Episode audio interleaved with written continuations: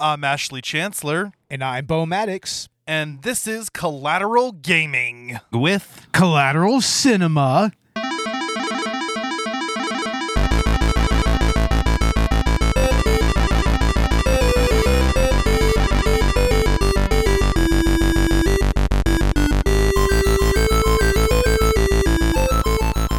To Collateral Gaming, the only video game podcast that matters, where we focus on good games, bad games, and everything else in between in the world of gaming. We are podcasting straight from somewhere in South Texas, and yes, my friends, we are a 420 friendly podcast, so smoke it if you've got it, whatever you've got.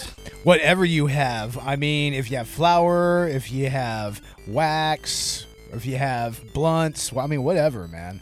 Hmm Thank you, Bo, again for being on this episode. We are talking about another retro uh, PS1 title, and we will definitely get into it. I mean, first of all, happy spooky season, everybody. Yeah, happy Halloween to everybody. Happy spooky season. Uh, we already kicked it off on Collateral Cinema with uh, the human centipede and everything, but now we are kicking uh, it off on Collateral Gaming properly with quite possibly one of the most iconic survival horror mo- uh, games of all time. I almost said movies. I forgot what, what podcast I'm on, but yeah, this is good survival horror. It's like the original, you know? Hell yeah, yes, ladies and gentlemen, we are talking about, if you didn't check out the episode title for some reason or whatever, Resident Evil 2, and we'll also be talking about the Resident Evil 2 remake in the next part of this episode, so stay tuned for that. But uh, for this particular feature length episode, we are going to be talking about the original 1998 video game that helped I mean, if the first game defined survival horror in a lot of ways, the second game just really takes it to a whole different level, which we'll get into. But I did want to kind of hit some of the more recent news that's been going around in the world of gaming. Excellent. So, uh, namely, actually, and a little bit relevant to what we opened up this season, the Final Fantasy VII, f- the first Soldier mobile game is being shut down. Uh, it is actually going to be seeing its end of life. Wow. Yep. Man. as of January 11th. Wow. I mean, After I think just over a year. yeah, I mean, it's not that uncommon for these types of uh, services and, you know, these service type uh, games to uh, go offline from time to time. But man, it's like that's something I never even knew actually existed, on, to be honest. Yeah, yeah. Honestly, um, it is uh, well, and see, this game is actually kind of a battle royale type. I I tried it out. It's just that's not really my thing. I would have liked to play a little bit more, and I guess I can before it closes in January. But um, it's in the world of Final Fantasy VII. And you know, it's again, it's a mobile game. It's a battle royale. So if you know how those games play, that's basically what it is you know, and with them launching another mobile title, uh, I think sometime this year, which is actually going to be a turn-based RPG style, covering the events of the compilation of Final Fantasy VII. That's Ever Crisis. You know, it just it probably didn't get the feedback that they hoped it would. Probably not. I mean, that's usually how it works out with these uh, sort of things. Didn't meet expectations. Whatever. Yeah. Uh, this month we're also getting a Resident Evil Village DLC, the Winter's expansion. I would like to talk about that in some form, or maybe do a commentary. I, I'm kind of still working that out, and that's if I'm able to purchase it. Which you know, my financial situation's a, it's a little off at the moment, but uh, if we can, then yeah, I definitely have to talk about it because Resident Evil Village is a lot of fun, and uh, we're we're gonna talk about you know the Resident Evil franchise as a whole, kind of, especially this month. As for other news, we did get some gameplay for the upcoming Dead Space remake, which I'm very excited about, uh, and uh, another look at Gotham Knights, if you care about it. I mean, I don't know, it it's just like it, it kind of reminds me of the Arkham series, but it's it's not, and you can tell. Yeah, yeah, for sure. So, you know, whatever. We'll see how that goes. But uh, yeah, that's pretty much it. I mean, there was really wasn't a lot going on this month to talk about. Doesn't sound like it. I mean, for the most part.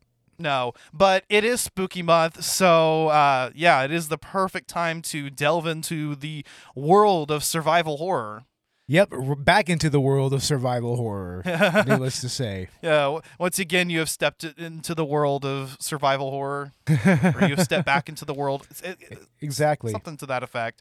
Yeah, so Resident Evil 2, the 1998 original video game, uh, developed and published by Capcom, and the sequel to the original Resident Evil. Oh man, I love the original Resident Evil, let me tell you, especially the director's cut, which has a very interesting story behind it as well, especially regarding its uh, soundtrack.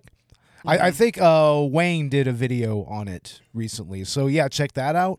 Yeah, and that may be something we may be addressing this month because I'd like to do a bonus round actually talking about Resident Evil Director's Cut in particular because uh, I've played through a little bit of that and uh, I actually played through Remake as well in preparation for this podcast, uh, uh, the remake of the original game. And uh, we're, we'll, we'll definitely get into that at some point, if not now.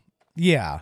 Yeah. but yeah, point. Resident Evil, you know, a- as a whole, I I think has defined the survival horror genre and no better than the way that the first game did. What I like about Resident Evil 2 is that it it takes that and it kind of digs in a little bit deeper and, and tries a couple other things and just as a game plays better. I want to say the first game does the survival horror genre a little bit better, but like Resident Evil 2 overall, I think, you know, as far as gameplay goes, is a better game. Well, you have to remember with the first Resident Evil, it was really going for atmosphere more than anything because it was uh, it was emulating you know old school horror movies and zombie movies. You know, I mean, it, w- it was trying to be like a real like gamified version of you know Night of the Living Dead or Day of the Dead or something like that.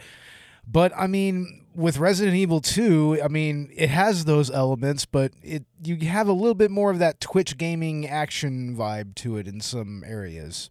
You know? Yeah, yeah, it does definitely feel a little bit more action focused. And I mean, personally, I kind of prefer the classic Resident Evil games like 1 and 2 and uh, the more recent games uh, being like like Biohazard and Village because they're games that focus a little bit more on the survival horror rather than the the action aspect. But I, I will say, yeah, I think two is just a little bit more action focused, whereas one is a little bit more puzzle focused. And that's not to say that there isn't some really horrific shit in Resident Evil 2. I mean, there's lots of body horror in this game as well oh, as tons of it. as well as a lot of gore, you know. Yeah, no, they don't really they don't hold back with the gore. It's just a shame that you know the poly- polygonal models aren't going to capture that as well as a modern game might. But uh, no, still wandering through the halls of the RPD or some of the other locations and seeing the blood everywhere and uh, debris and and and you know looking at the bodies in particular, the zombies. You know they, they don't hold back with it.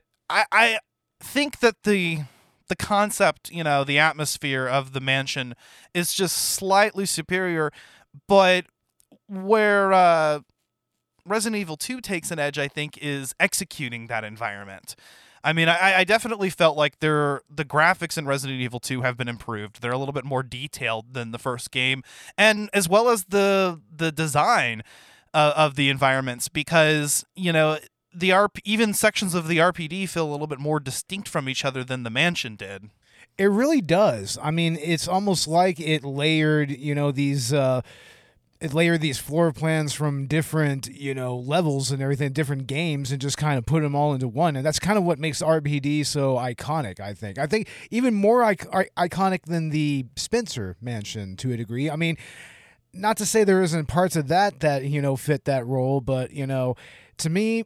I mean, just expanding the actual, you know, surrounding area of the game itself, you know, into the city, it, and then also going to the RPD, it's like, I mean, that just makes for a more memorable, you know, first 20 or 30 minutes of the game, you know, or even like the first couple of hours.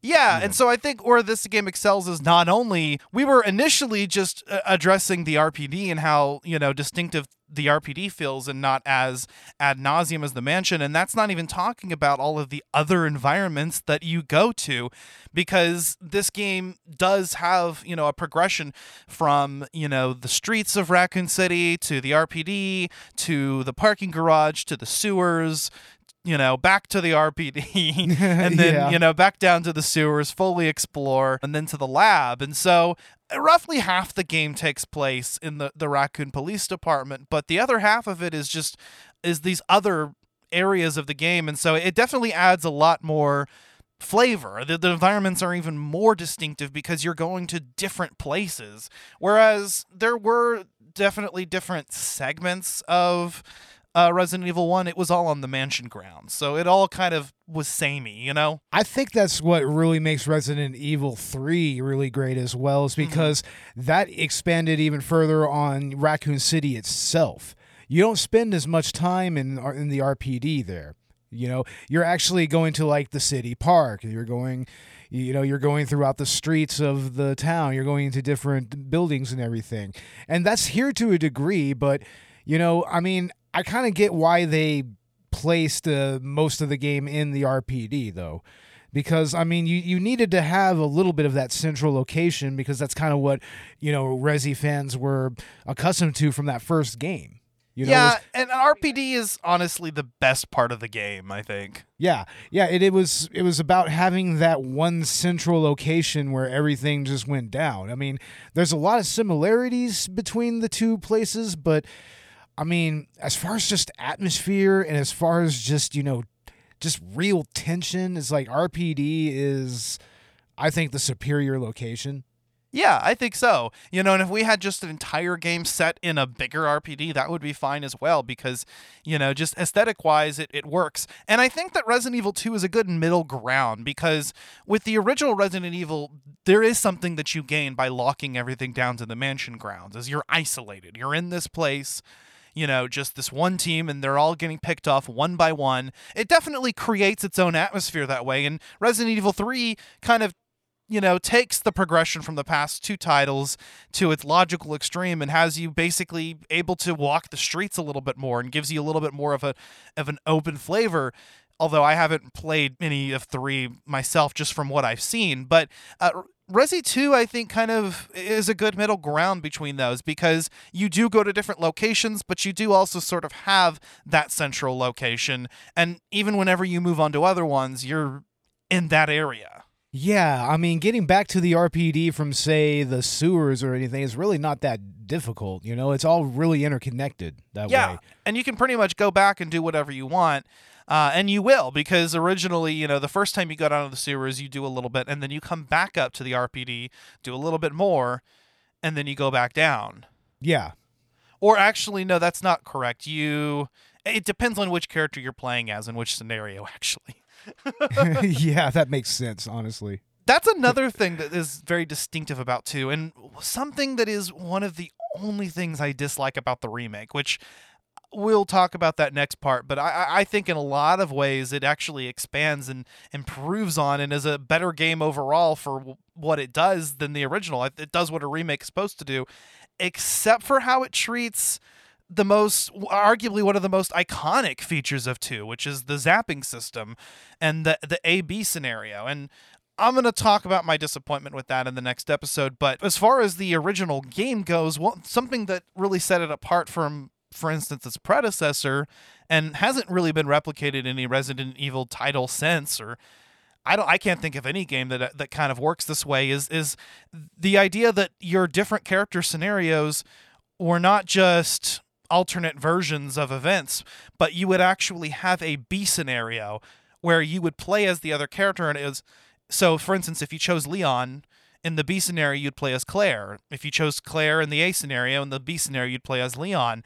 And in that B scenario it would actually be what the other character was doing and they would meet each other at the same locations that you that you went through in the A scenario. Uh, the other character would go fight the bosses that they were supposed to. Any items that they leave behind and don't take are available for you, or at least a couple of them, or they can take those.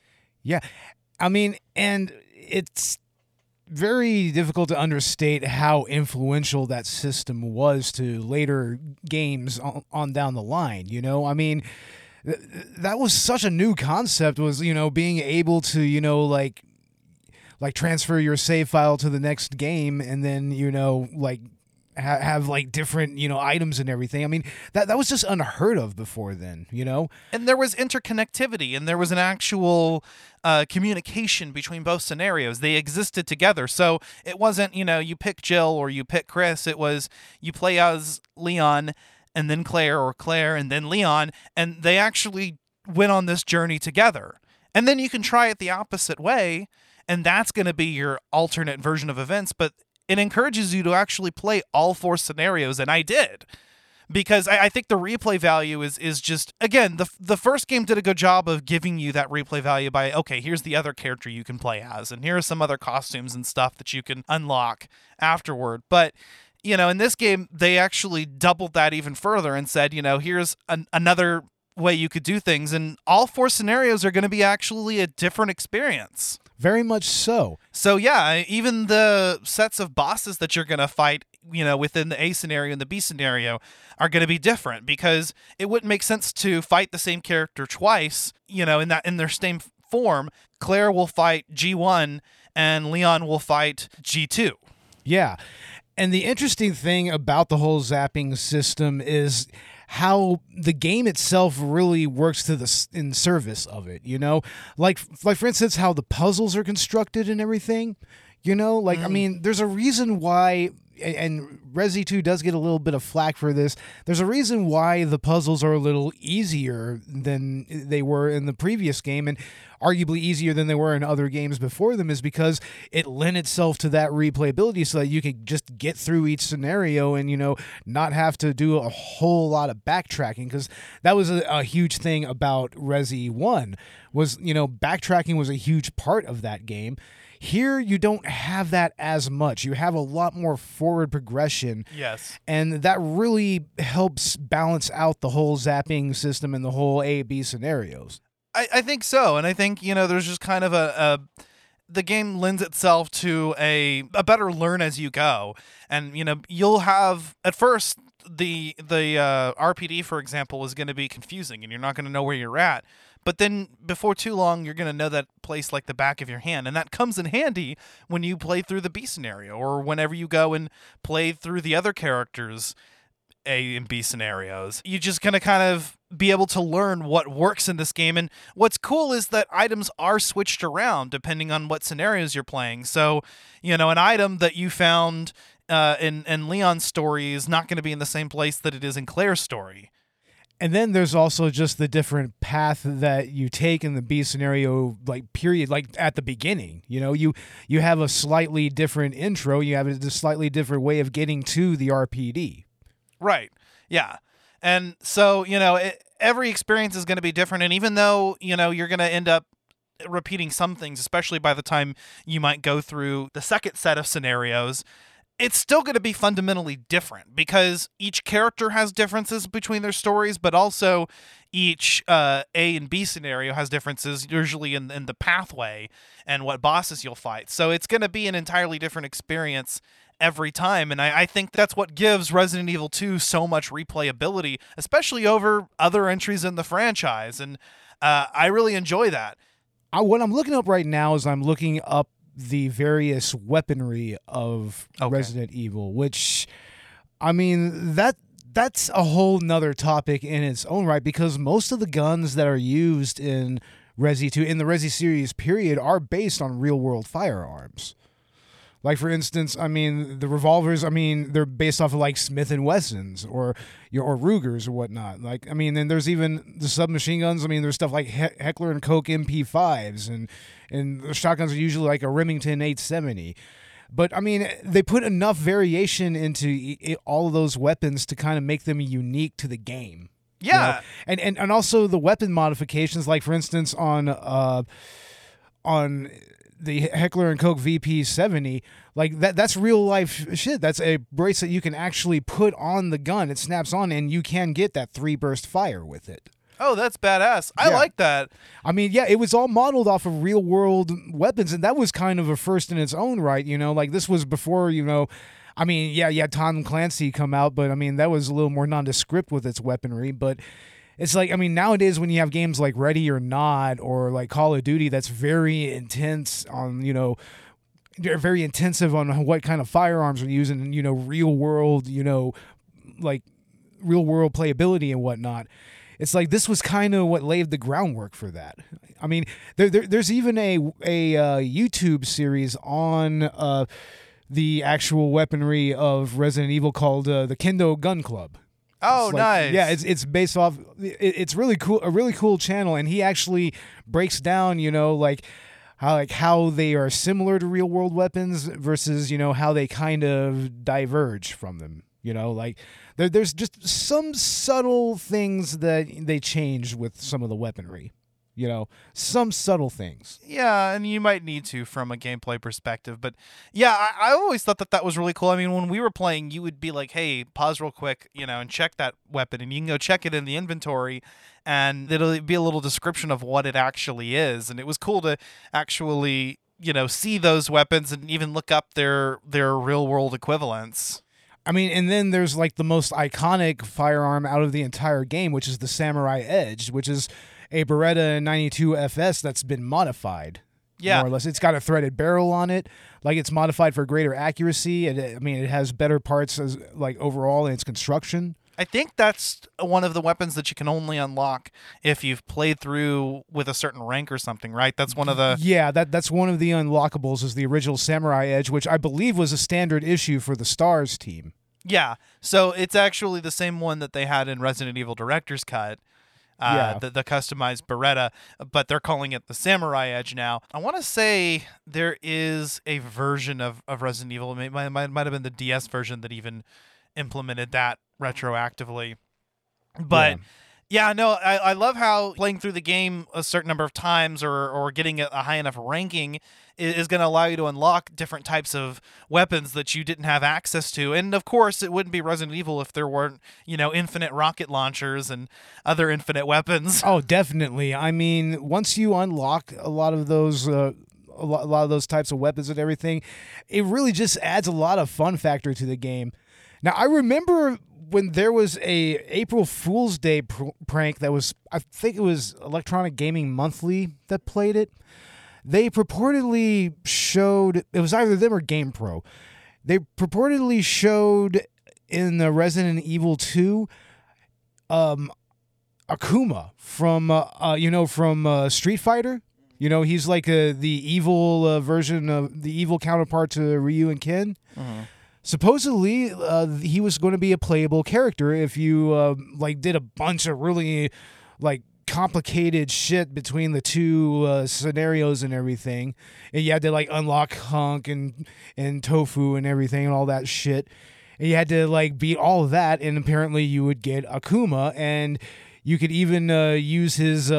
Uh, you know the evil Hadouken that he uses. Fuck Like, yeah. you could use that just like you would a weapon. You know, you hit the shoulder button, you aim, and then you just. Uh, no shit. That's awesome. But it was it was an April Fool's prank, Yeah. though.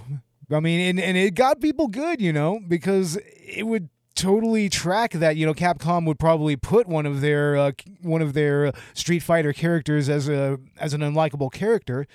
And I'm kind of surprised that they didn't make a little bit of a joke in it, a joke towards that in the remake. You know, I'm kind of surprised by that. That would have been kind of funny if just uh, out of nowhere, like there was like maybe a reference to Akuma or something. yeah, like that. no shit. That is cool as hell. Yeah, I mean, speaking of, I mean, you mentioned them earlier. There are even game modes that are unlocked by getting, you know, a high enough ranking, which is determined by how quickly you get through the game. I think how many times you save, things like that. Yeah, how many times, and also how many times you use first aid sprays. That's also Ah, very yeah. important. Like, Yeah. so that that factors into it. I don't know if uh, how many times you use herbs uh, factors in, but That's good to know, actually. I, I'd always just kind of use them interchangeably, but there's a reason to save those first aid sprays Yeah, and not use them if you don't have to. definitely, definitely. Yeah. So, but yeah, you unlock the fourth survivor where you play as uh, another survivor of the Raccoon City uh, incident, That's hunk. Hunk. And then there's the tofu survivor where you actually play as as a giant piece of tofu. It's And the only thing you have is a knife. That's the only thing that he can use is just a knife. Yeah. Yeah. So like these are just kind of more of these like time trial type scenarios where, you know, you actually have a preset uh, items and you can't gain any more, and you just kind of try to get through it as quickly as possible with the items that you're given. In a way, it's kind of a kind of the precursor to DLC in a way, right? Yeah. It's kind yeah, it's it's kind of a precursor to that. You know, these unlockable modes is like nowadays that's shit that you have to buy and download in order to even experience. Yeah, that's true. Yeah. Yeah, so they uh, definitely. I I love how they're adding all these other game modes, and that's all in the game that you get. You know, you don't have to update it. You don't have to buy anything. It is, it came in, and I, I think, despite the fact that the story is relatively short, I mean, you can get through this game very, very quickly, especially if we're only counting a, a single scenario. You know that, that that's kind of a hallmark with uh, Resident Evil games because you know if you want to get that really good ranking, then you need to get through the game quickly. you? Right, right. Usually it's, it's like under three hours. I think that gives you an S ranking. Yeah, so you know there there's an incentive to speed run the shit, but even playing through the game normally, you know, it's a very fast experience. But again, you know, making that experience so that you have to play through it multiple times to really experience everything that the story has to offer. And on, on on top of that, tying unlockables and things like that. I mean, it's really genius actually. And back whenever, like you said, there wasn't DLC to pad out a game, you really needed to find ways to make players invested without having to do a lot you know, and, and, and actually create so much data that's too much for the cartridge to handle. I mean, again, by having four different scenarios in the first place and then having the extra unlockable modes set in those same areas, you use your resources a lot more efficiently. And it's a lot easier. Yeah, and I mean, as far as like resource management is concerned, this this game, like apparently, it gives you a lot of uh, ink ribbons even in the normal mode for some reason. Like, Yeah. I mean, it it's scarce on the ammo, but yeah, it gives you a lot of ways to save.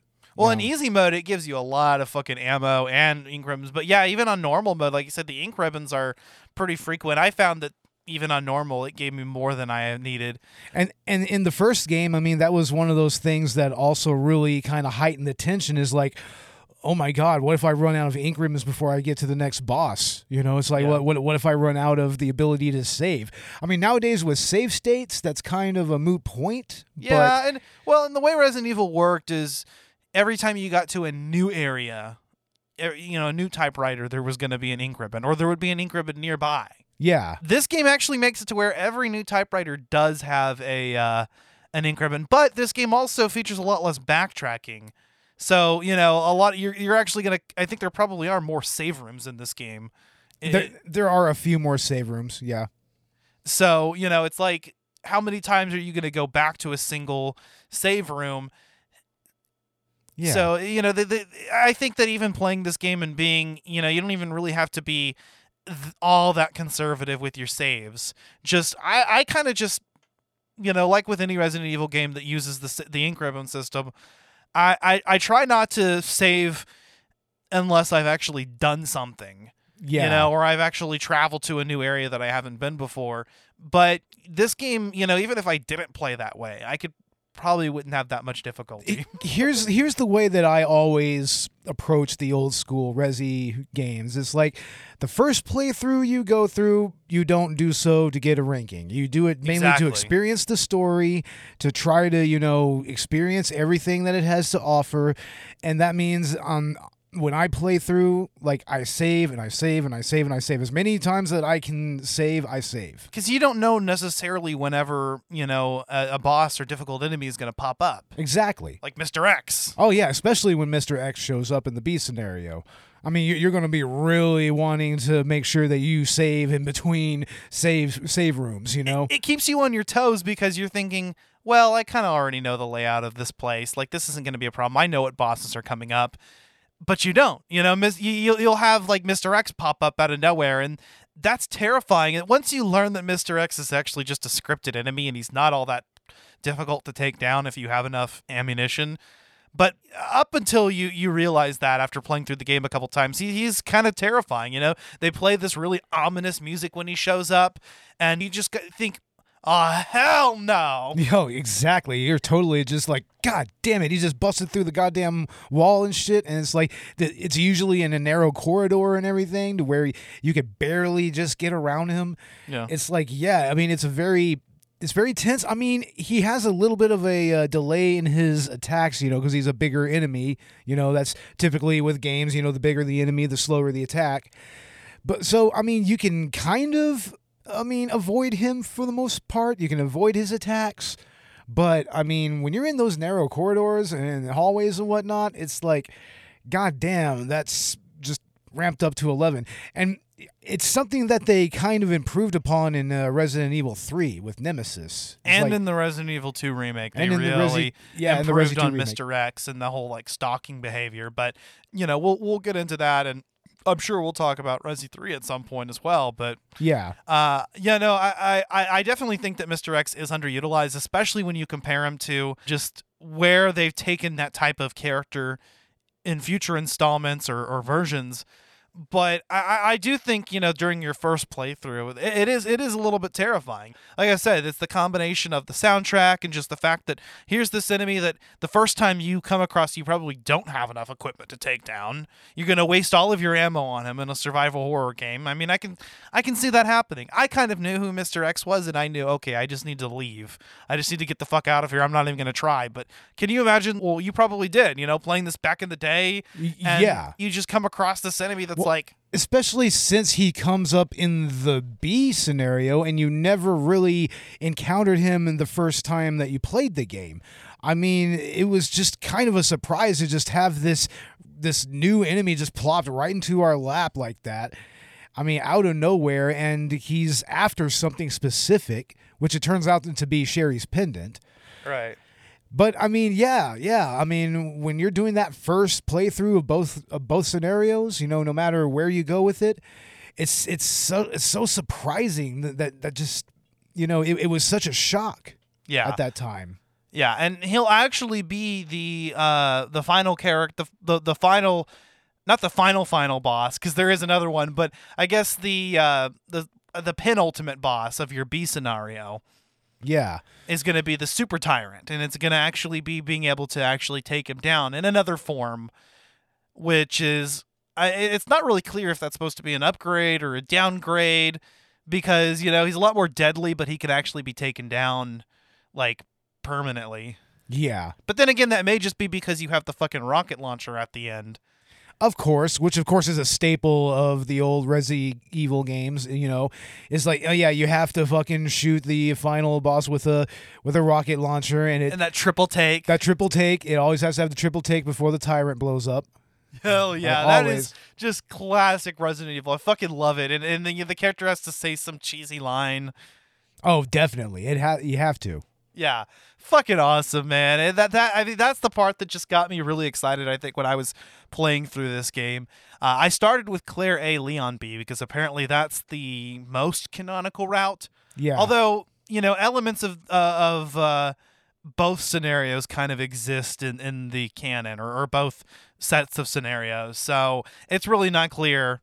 of course, the remake kind of really changed things quite a bit with that. But anyway, it was just such a, a joy being able to experience that boss battle at the end of, of the B scenario. So, you know, you're not even facing the same quote unquote final boss that you were expecting. And then on top of that, they give you another final boss, which is the fifth stage of the uh, of Birkin. yeah. And and that's in the uh, train whenever he's just this big gelatinous monstrosity just, you know, turned into just an an abomination, you know. I mean, it doesn't but thankfully he's very slow so it doesn't take a whole lot to really take him down. Like honestly, if you have the uh the submachine gun at that point and you just, you know, just load him up a little bit with it and maybe a few grenade shots and maybe a shot from the rocket launcher if you still have one. It's like I mean he can be taken down, but Yeah. If you don't waste your the other shot of your rocket launcher on a bun- on a crowd of zombies, yeah, because you get two shots, one of them will automatically trigger a cutscene and kill the super tyrant. as awesome as that would be, though, you know. Yeah, but uh, you, you you can't actually actually uh, that is something I, I think I did in the remake is I used the rocket on a crowd and it was fucking awesome Oh fuck yeah! and it was cool. but yeah, no, no, if you actually save that shot and you're smart about it, you'll have it to use and it'll chip away the final boss's health quite a bit, and then you just unload it. Uh, on it with the submachine gun, which I think even if you didn't leave for your B scenario character, is still uh, you can still find it in the lab, and if you did already get it, then you get more bullets for it, Yeah. Which is nice. So I think I think no matter I think you can get it in the lab. I think eventually. I'm not sure. I haven't. I, I've always left it for my B scenario characters both times I played. So See, I went ahead and just as Leon took both the the sack, the knapsack, and the uh, machine gun. So See, I realized that I would definitely need it more in the B scenario, which is supposed to be more difficult. And also, I knew that I only wanted to take one and leave it for the other. But now that I'm thinking about it, you know, the submachine gun might be a good choice to give Claire early on because uh, she doesn't have as good weaponry as Leon does, yeah, her main two weapons, other are than the, grenade launcher. Yeah, yeah, yeah, the grenade launcher and her pistol. The, So- gr- the grenade launcher is nice because it has so much versatility that you know you really don't have to use a lot of her other weapons. I mean, you typically will keep her handgun equipped, but it's like the bow gun is like who uses that really? It actually is nice. I've equipped it a few times just because I had a bunch of ammo for it, and it, it's not a bad weapon, but it's definitely outclassed. And for I think for her, the grenade launcher is is uh, really the, the one like defining thing. The spark shot's cool to use against like I think it, it's uh, particularly strong against some of the bosses. Yeah, but what's notable about the grenade launcher are the different rounds that were made for it. Like, Right. you know, you have acid rounds, which is pretty much good against any fleshy creature or anything like that. Usually, the flame rounds are good against those plant monsters. Yeah. Usually. And and also those are good. Those in the acid rounds are usually best to be used against you know bosses. Yeah, the, the flame rounds I think are superior to, for instance, Leon's flamethrower later on because, well, one, they're just another ammo type that you can carry with the weapon, and and and two, I just think that they're better. But that being said, Leon does get overall the better weapons. It's just that Claire's grenade launcher kind of compensates for that being such a good weapon. But Leon also gets the shotgun and he gets the magnum. So That's true. But I mean, I do like how, much like the shotgun, the grenade launcher, it can clear a room real quick because in this game, you're going to have a lot of zombies in one room uh, uh, from time to time. So, I mean, with Leon, you get that shotgun, it'll clear the room. But with Claire, I mean, you just got to lob a couple of grenades down down the hall, and you know you can pretty much clear them out.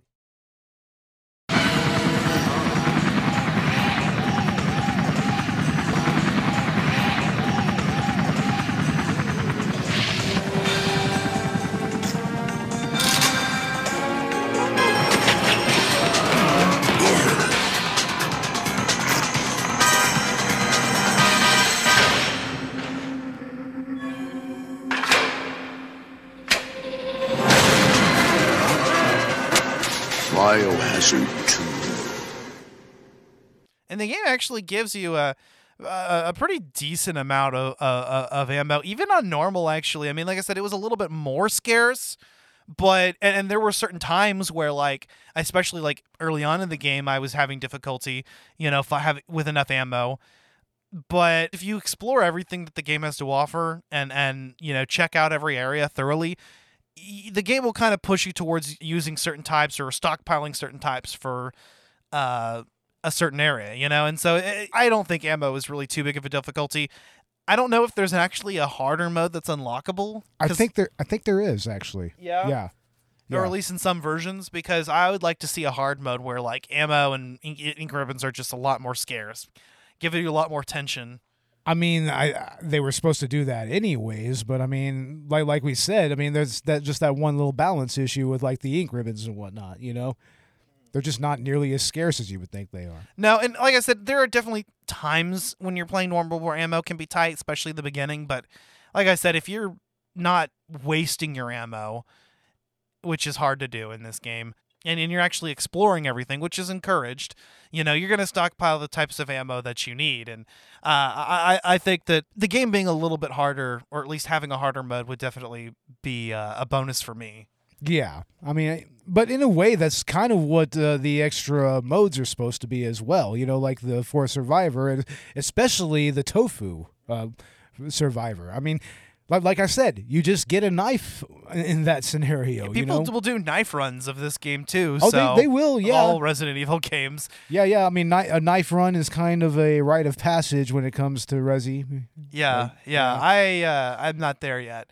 yeah, you kind of uh, need to get really, really experienced, get really good with those tank controls, and just know where your uh, your knife is slicing. You know. Yeah.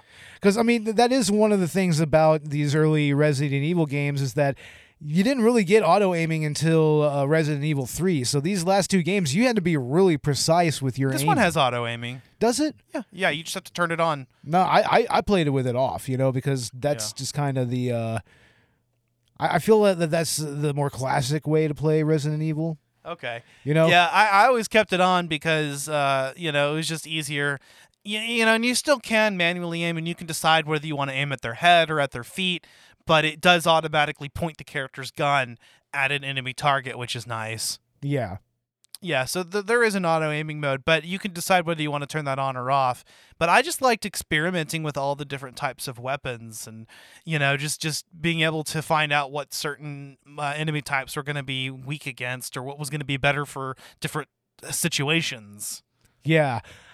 Although, I mean, with Claire's weaponry, I would have liked to have seen some more more modifications available for it. She doesn't have any mods at all, does not, she? Not really. I mean, it seems that Leon gets at least one or two of the mods. Like I think there's a shotgun mod and there's a mod for his gun, the uh, the HKVP. yeah, I think the handgun, the shotgun, and the Magnum all get upgrades. Yeah, yeah, they all have upgradable parts, but you know those aren't guns that Claire really have. You know, she doesn't get those guns. No, she has her own handgun, uh, but it doesn't have any mods that you can get in this game anyway. No, I think it's just a standard issue du- duty pistol. I think. Yeah, yeah. Yeah. So, and early on, like uh, Leon's weaponry just severely outshines Claire because he starts with a better handgun, which can be modded pretty early, and he starts and he, and he can get a shotgun very quickly, uh, versus Claire's bow gun that you get early on in the in, in the game story. But like you said, once you get the grenade launcher, then the uh, you know the difference between the characters is really just kind of play style. It's whether you're going to get up and close with the shotgun and take out swaths of enemies, or you know with a three round burst from your handgun, or you know with Claire whether you're just going to clear entire hallways with her fucking grenades. exactly. but I mean, it, for me, I guess I still was trying to approach it with the survival horror attitude. So I would try to save things for boss fights, and I try to clear most everything with the handgun or avoid fighting where possible. Because again, you know, at its core, this game is a survival game, and and while if as long as you're not stupid, you'll have plenty of resources. There are ways to squander that, and I think that that's integral to the Resident Evil experience. Well, it's integral to survival horror. Period. I Exactly. mean, that that's what you're you're supposed to do in these types of games. It's just as much about resource management as anything. Right. And It's, and one character can get an upgrade to expand their inventory. And I'm not sure if it's only one character can get the submachine gun or both can. Depend, but I think I think in the lab the second character can, but it's not until the very end of the game, Yeah, yeah. Or if you just leave it for them. But uh, well, that's what I was saying. Damn it. But yeah, I think that uh, Resident Evil 2 just really nails a lot of that gameplay experience. You know, again, I, I think that the, the first one does a better job at being a survival horror tile, both in atmosphere and in, I I think, the uh, the scarcity of resources. But I think, you know, just as a sol- as a video game, Resident Evil 2 outshines its predecessor in a lot of ways, and that's what a sequel should do. Exactly. And I mean, it it just has a better game design to it than the first one. It has, I mean, it utilizes its cutscenes a lot better to tell the story. Yeah, and you actually get a, a chance to play as two other characters in the game too, which is nice. Other than the, the two that you can choose from. Yeah, yeah. Ada Wong and uh, Sherry Birkin. yeah, Yeah, and yeah, Ada Wong. I mean, she's kind of uh, become this really kind of you know mystical character, kind of, or really mythic character in the uh, Resident Evil lore. I mean, because I mean, later it turns out that she was a an Umbrella spy, like she was sent specifically to get the G virus and everything, and I mean, she became a fan favorite pretty quickly. Yeah, she did. I mean, despite the fact that she and Leon have a have a very quick romantic progression, you still kind of are invested in it. You, you know, I, I like it, and I think Ada's just such a cool character. Uh, definitely the better side character. Uh, playing as Sherry is awful because she can't actually attack anybody. No, no, um, but but I mean, and, and she doesn't get attacked er, in the same way as the other characters. But I mean, who really wants to see a zombie munching down on a kid in a game? You know? Right. So, you know, I think like the Sherry sections kind of s- slow down the pacing of, of Claire's scenario. Although I do like the relationship between Claire and Sherry better than the relationship between Ada and Leon. The little bit. relationship between Claire and Sherry is really nice. From a story perspective, I really enjoy it.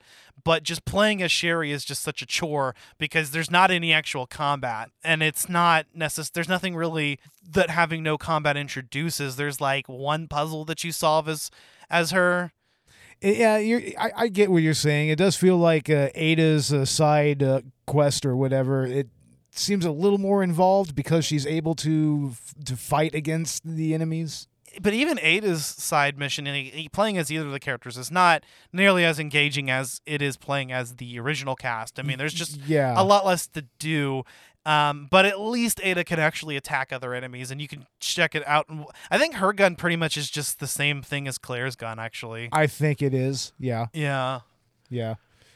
But it, it is uh, at least hers is a little bit more enjoyable. I actually like what they did with those two characters in the remake, which we'll talk about. Um, but I mean, overall, I mean, what did you think about the characters of Resident Evil Two? I think that they're a little more three dimensional than they than the characters of the first Resi game. I mean, the first Resi game. I mean, you still get to really like you really get to know Jill and Chris and the Stars team members, but only to a point. You know? Yeah, and they're all kind of the same type of character because they all have the same occupation. Yeah, they're they're they're all members of the same team. They're all cops. They've all had you know lots of uh, tactical uh, training and whatnot. They they're they're pretty much a special ops team for you know basically like a SWAT team. Yeah. You know, now compare that to Leon and Claire. I mean, Leon's a cop, but he's a rookie cop. So does does ACAB include Leon S. Kennedy? I'm gonna say yes, Especially Leon. especially Kennedy. Leon Kennedy.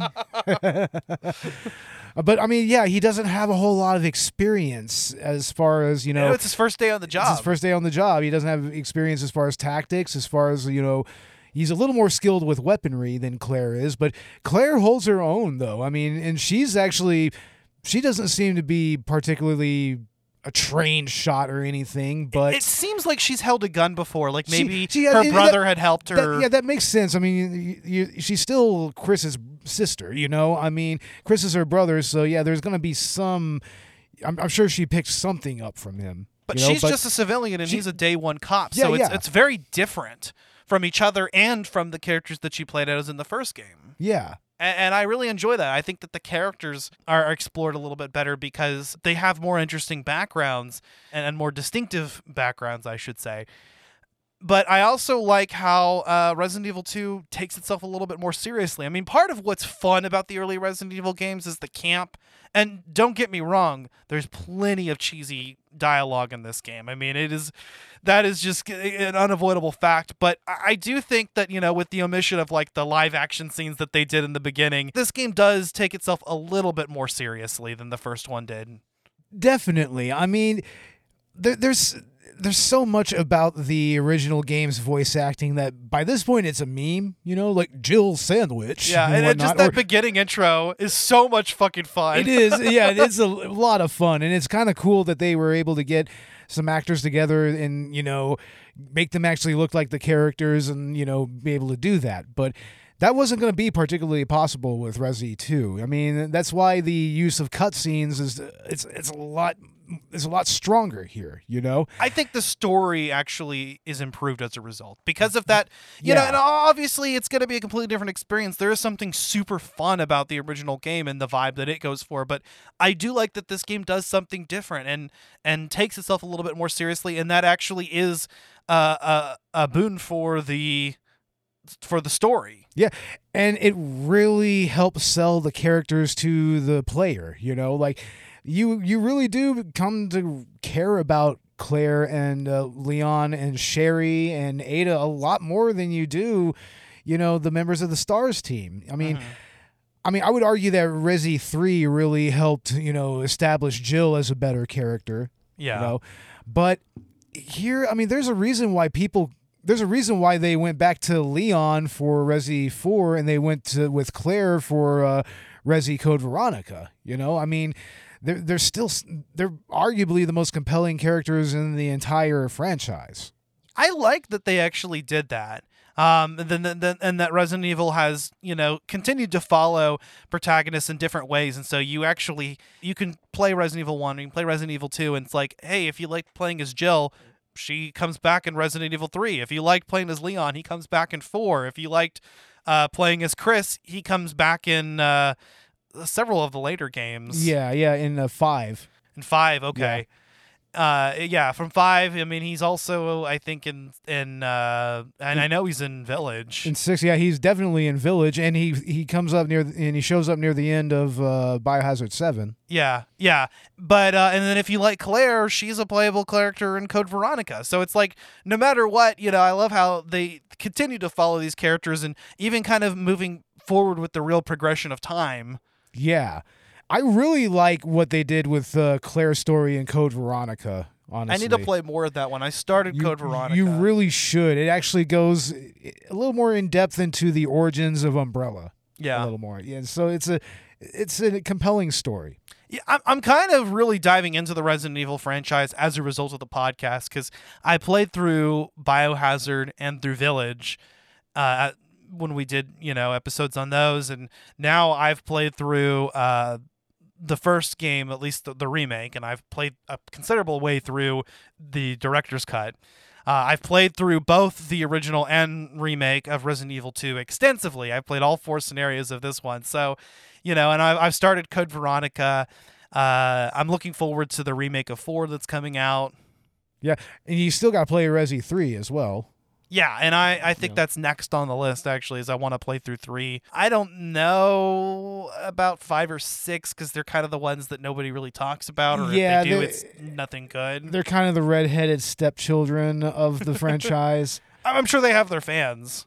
Yeah, but basically they're like the Silent Hill downpour or the Silent Hill homecoming of the franchise. Yeah. But arguably Silent Hill has had far more stinkers in their uh in their lineup than Resi. You know what's cool, funny though is that like where s- the the best Silent Hill games I think are better than the best Resident Evil games. Really? You think so? I think I like Silent Hill just a little bit more, but I haven't actually played that much into it either. But just from what I have played, like I, I think like I like Silent Hill 2 better than I like the early Resident Evil games. Uh, That, that's understandable. I mean, Silent Hill 2 is a much more contained story, you know, and it's driven a lot more by metaphor and whatnot. Whereas, I, I think whereas I'm thi- digging that. I think it's more scary too. Yeah, it's a lot scarier because of that psychological element. Whereas this right here, it's just more like a, you know, a corporate conspiracy that leads to a world apocalypse. So- Yeah. But I, I think that there is something that's very fun about Resident Evil, and it's a flavor that needs to always exist. And it's a flavor that I'm always going to have uh, part of my heart in because, you know, I really haven't actually invested quite a bit of time in this series, even recently, just within the span of the last couple years or so yeah. and and it's really hooked me in. And I think out of all of the games that I played so far, I think Resident Evil 2 did that the best. I was, you know, invested in doing everything that this game had to offer, and I still haven't done that. yeah, I mean, yeah, you still need to get to tofu. Yeah, exactly. And I don't know like how interested I am in stuff like that, but I guess, you know, I do kind of want to play with infinite guns and whatnot and, and kind of really experience that. And so. and unlock some of the costumes as well. You got Yeah. got to do that. because I've never been I've never been a fan of speedrunning, but with Resident Evil though there is also this sort of logical progression and it feels like there's an efficient way to go about that. Yeah, and, and, and it goes back to that zapping system and how they laid out the the design of the game. You know, I mean that that's why this is such a popular game for, especially the, these first two Resident Evil games are very popular with speedrunners, like especially with like uh, randomizer mods and everything. Like, oh yeah, you should see some of these guys streaming with a randomizer mod on RE2 or RE uh, director's cut, man, because like it'll random it'll randomize the uh, the dialogue even. Like, I mean, you'll just have random snippets from Oh, like different Resident Resident Evil games come up. Some of the other versions of this game have featured like different arranged modes where they they do randomize the position of items, which is cool. Yeah.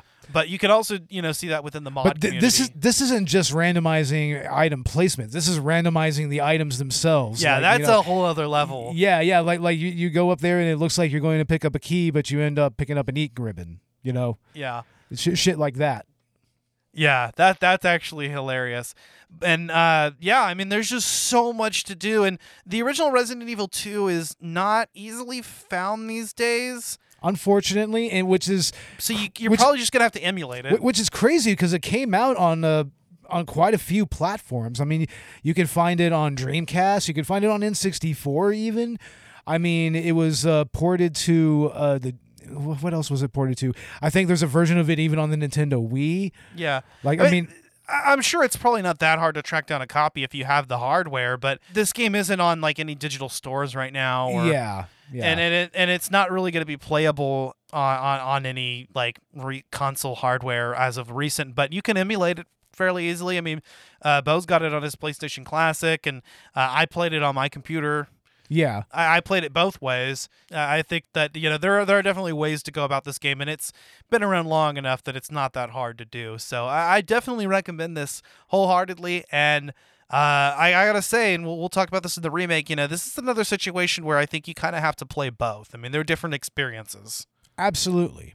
You know, I mean, I haven't really gotten into the remake that much, but for what I've seen of it, I mean, it seems to retain a lot of what made this game, you know, as memorable as it is.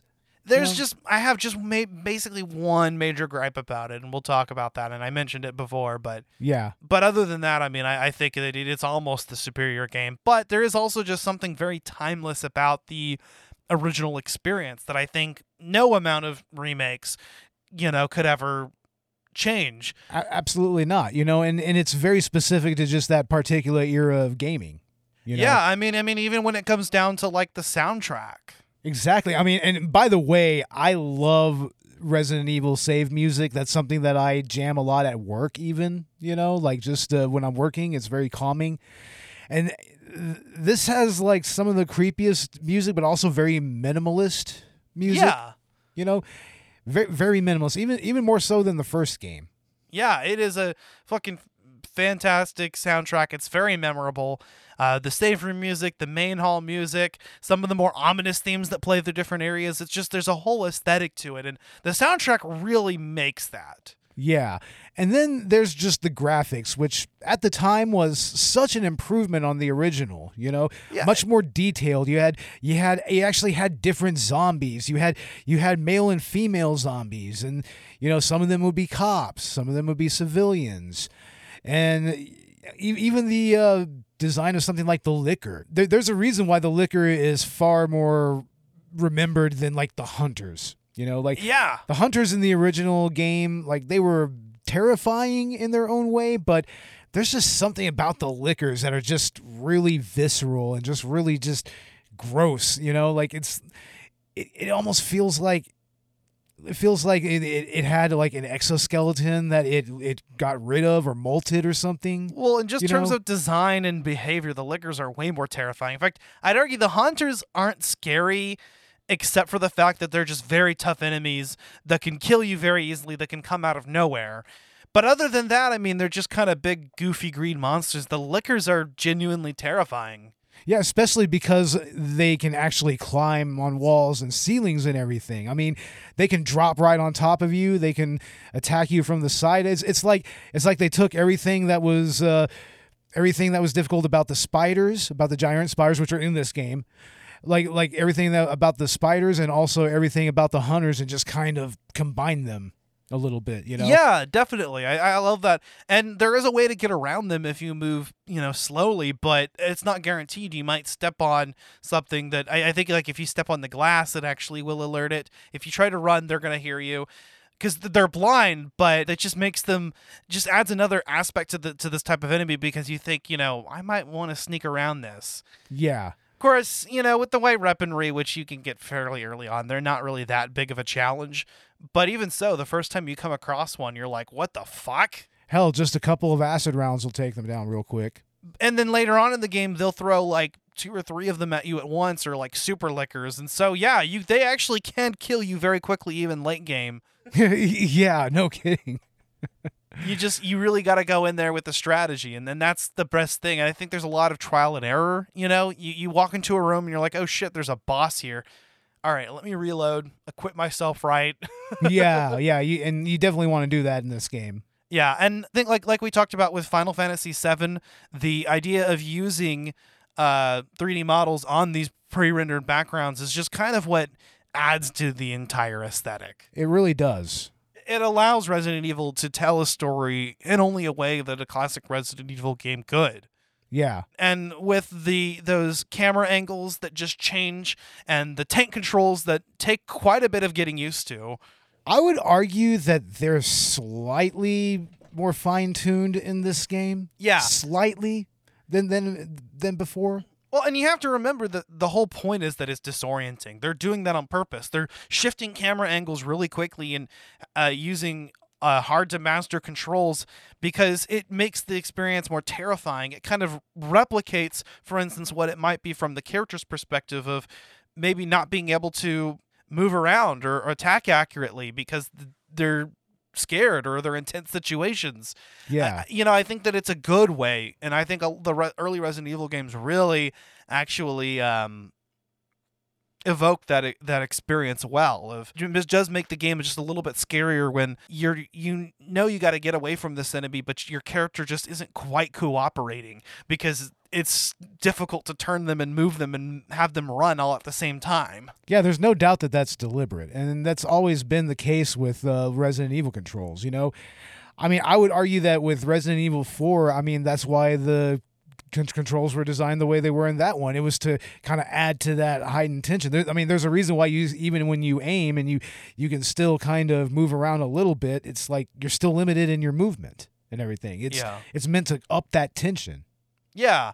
Yeah, I think there is something very deliberate about, uh, especially the early Resident Evil titles with that, and it's why you know this series just definitely has its own brand and and of survival horror, and you know obviously being influential to the genre as a whole, but even into the modern day continues to have its own distinctive self.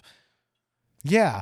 I mean, there's a reason why they had to turn around and go back to the survival to the survival horror mechanic in order to make the new Resident Evil games like the new memorable games in the franchise. You know, Yeah. there, there's a reason for that. it has its own identity and resident evil 2 i think really uh, has its own identity within the franchise as well Yeah, there's a reason it's a lot of people's favorite title exactly. you know i'm trying to think about how i would rank the games that i've played so far and it's difficult. It's like i kind of feel like i need to i need to play through like biohazard or village again. Yeah, yeah. It's probably a good idea. because it's like do i like that one better or like the original game? I'm like kind of need to get through the original ps1 version and see just how that how that falls on my palate. But um, yeah i think that this is a phenomenal series. I think this is a phenomenal game and I'm excited to talk about the series in a little bit more detail. I mean i guess it's now as good a time as any to kind of get into our final thoughts here Man, I mean, this is once again another game that's very nostalgic for me. Much like Final Fantasy VII, the, Resident Evil series was, it, it was when gaming officially grew up. You know, and this game really kind of signified that. I mean, it like you said, it's a much more mature, less campy version of survival horror, and it it really set the tone for the next three or four games that came out. Now, of course, they totally shot themselves in the foot around five and, uh, and six. You know, they sh- they shot themselves in the foot there. and some of the spin-offs Oh yeah, some of the spin-offs, of course. I mean, Resident Evil Outbreak, like like yeah, it's easy to forget that they made a uh, an online uh, multiplayer Resident Evil game. M- most of the spin-offs i should say actually code veronica is good but it's like like the revelations games i've I heard w- are good I wouldn't but- even call Code Veronica a spin-off game. It's more of a just a branching off of the uh, Resident Evil timeline, more or less. Kind of like how Yeah. you know Leon's story in Resident Evil 4 is kind of a branch off of that. yeah, a lot of people say that it's it's it's different. Uh, I've just barely gotten into it, but um, yeah, no, I, I agree with you, man. It it is uh, it's Yeah. a it's a fun series through its ups and downs. It is like even the worst Resident Evil game is still very playable. I mean, we, we played Resident Evil Survivor that one time. That is one of the worst ones, but I mean, it's still a f- still a fun little game to get through. You know, at at its core, I mean, it, it was trying something different, and they kind of got that mechanic right in a later game. I think it was a Deadly Aim. I think it was. But I mean, yeah, this is definitely a game that was a lot of fun revisiting. Like I love playing these old school PlayStation horror games. Like there's I mean, there's an entire genre of indie horror game development right now that's surrounded around making these old school retro looking, you know, horror games and using the tank controls and you know just Polygonal models. polygonal model, models and pre-rendered backgrounds and all of that. You know, it's like there, there that that style's still being replicated to this day. You know, so I mean, this game's influence is you know very very relevant to this day. I agree. Yeah, yeah. Resident Evil Two, I think, is uh, it, it, it is it deserves its place in memorable, influential video games, and uh, I'm glad that I was able to experience that not just once but four times, and still have a unique experience every time. And it's crazy that I kind of want to play more. You know? yeah, I mean, I wouldn't mind uh, playing uh, through it again. To tell yeah, the truth. honestly. So, I mean, Resident Evil 2, I think, is uh, definitely a, a hallmark. Definitely, uh, I think, uh, a uh, important to the genre of survival horror in, the video game industry today. and important to gaming. Yeah. You know, Yeah. like like you know how we talked about how you know Final Fantasy VII really pushed the boundaries further f- as far as you know cinematic storytelling and gaming. This one right here is another one of those games that really pushed that forward. I mean, just the way its narrative was presented, the way that cutscenes were utilized, and everything. I mean, it's very similar to FF7 in that respect. Yeah, I agree. I agree. These are a good couple episodes to kind of do back to back because Exactly. and especially because we're talking about both the original and the remake. So yeah, next time we'll get into Resident Evil 2 2019. Um, again, this is also a fantastic game that I, I really only have one gripe about it. We'll talk about that, and I, I think that the uh, the source material was fantastic as well. So we've got some more stuff planned for Spooky Month. Still trying to kind of figure out what specifically is going to be like the Halloween episode versus what are our numbered episodes this month. So uh, we're still kind of working that out, but I uh, would actually like to get into the Resident Evil franchise a little bit more. Uh, we're actually going to be doing a collaboration with Collateral Cinema. Exactly. We're going to be talking about the first uh, Paul W.S. Anderson uh, Resident Evil movie with uh, Milla Jovovich. And also, uh, I think we're going to do Resident Evil Welcome to Raccoon City as well. It's just going to be a little two part review. Yeah. Yeah, I'm excited about that. So, uh, and I think the plan right now is that we're going to be doing Clock Tower as our actual Halloween special. So, uh, stay tuned for that. That is most likely what we're still doing. I think we should just go ahead and do Director's Cut, Re- the, the Resident Evil Director's Cut. well, we are doing that. That's going to be our uh, that's going to be our bonus round episode. Oh, okay. Okay. I got you. Yeah. All right. So, and uh, I would also like to get into the Resident Evil Village DLC. Yeah, that's that's definitely something that needs to be on the on, on, on the list. Hell yeah. Yeah. So, uh, yeah, spooky month. Uh, happy Halloween to everybody, and uh, happy uh, season five of Collateral Gaming. Can't believe we're here. Uh, what can we expect with season six of Collateral Cinema that just started? Well, of course, we have our Human Centipede episode, the season premiere with Juliet Miranda guesting. That that is still up and available right now. But coming uh, this next Friday, this next coming Friday, we are releasing our episode on the Monster Squad, which is just another one of those classic Halloween movies. You know, everyone loves to put that to put it on. You know, it's a little bit of an anomaly when it comes to '80s kids movies and everything, but very interesting episode that we did on it. You know, so look for that. And yeah, I mean, we, like I said, we're going to do the uh, the director's cut episode on the, the those two Resident Evil movies as well. So look for that. And yeah, I mean, our se- our next season is going to be very interesting. Hell yeah, this I'm really be- excited, man. This is the fun season of Collateral Cinema. So Yeah. Yeah, and we are doing uh, Halloween Ends. That's going to be our Halloween special. We're going to be doing that with uh, Film Rage. I mean, we're going to be recording that on Tuesday.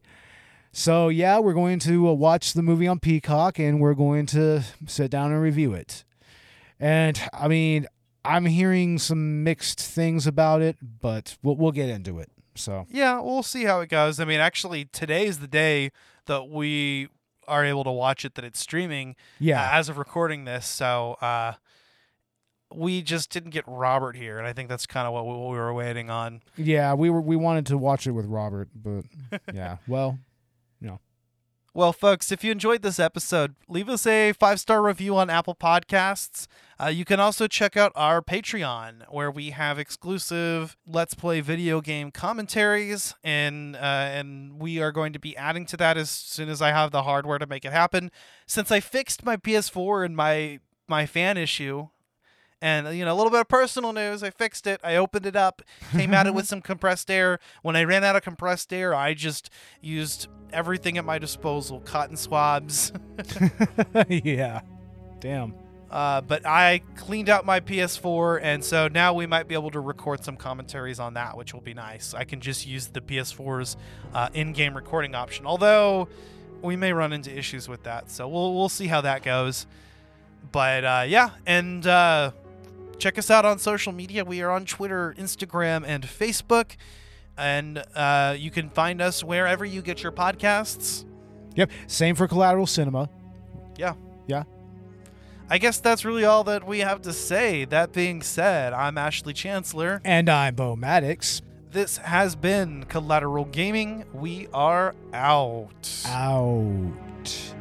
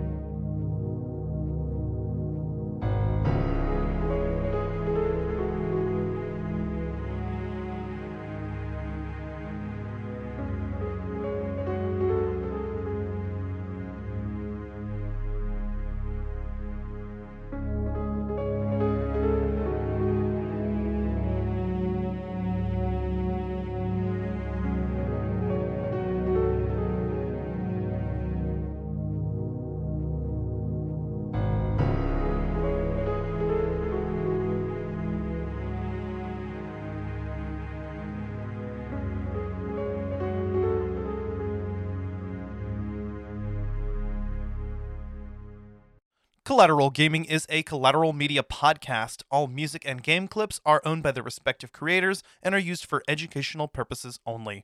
Please don't sue us. We're poor.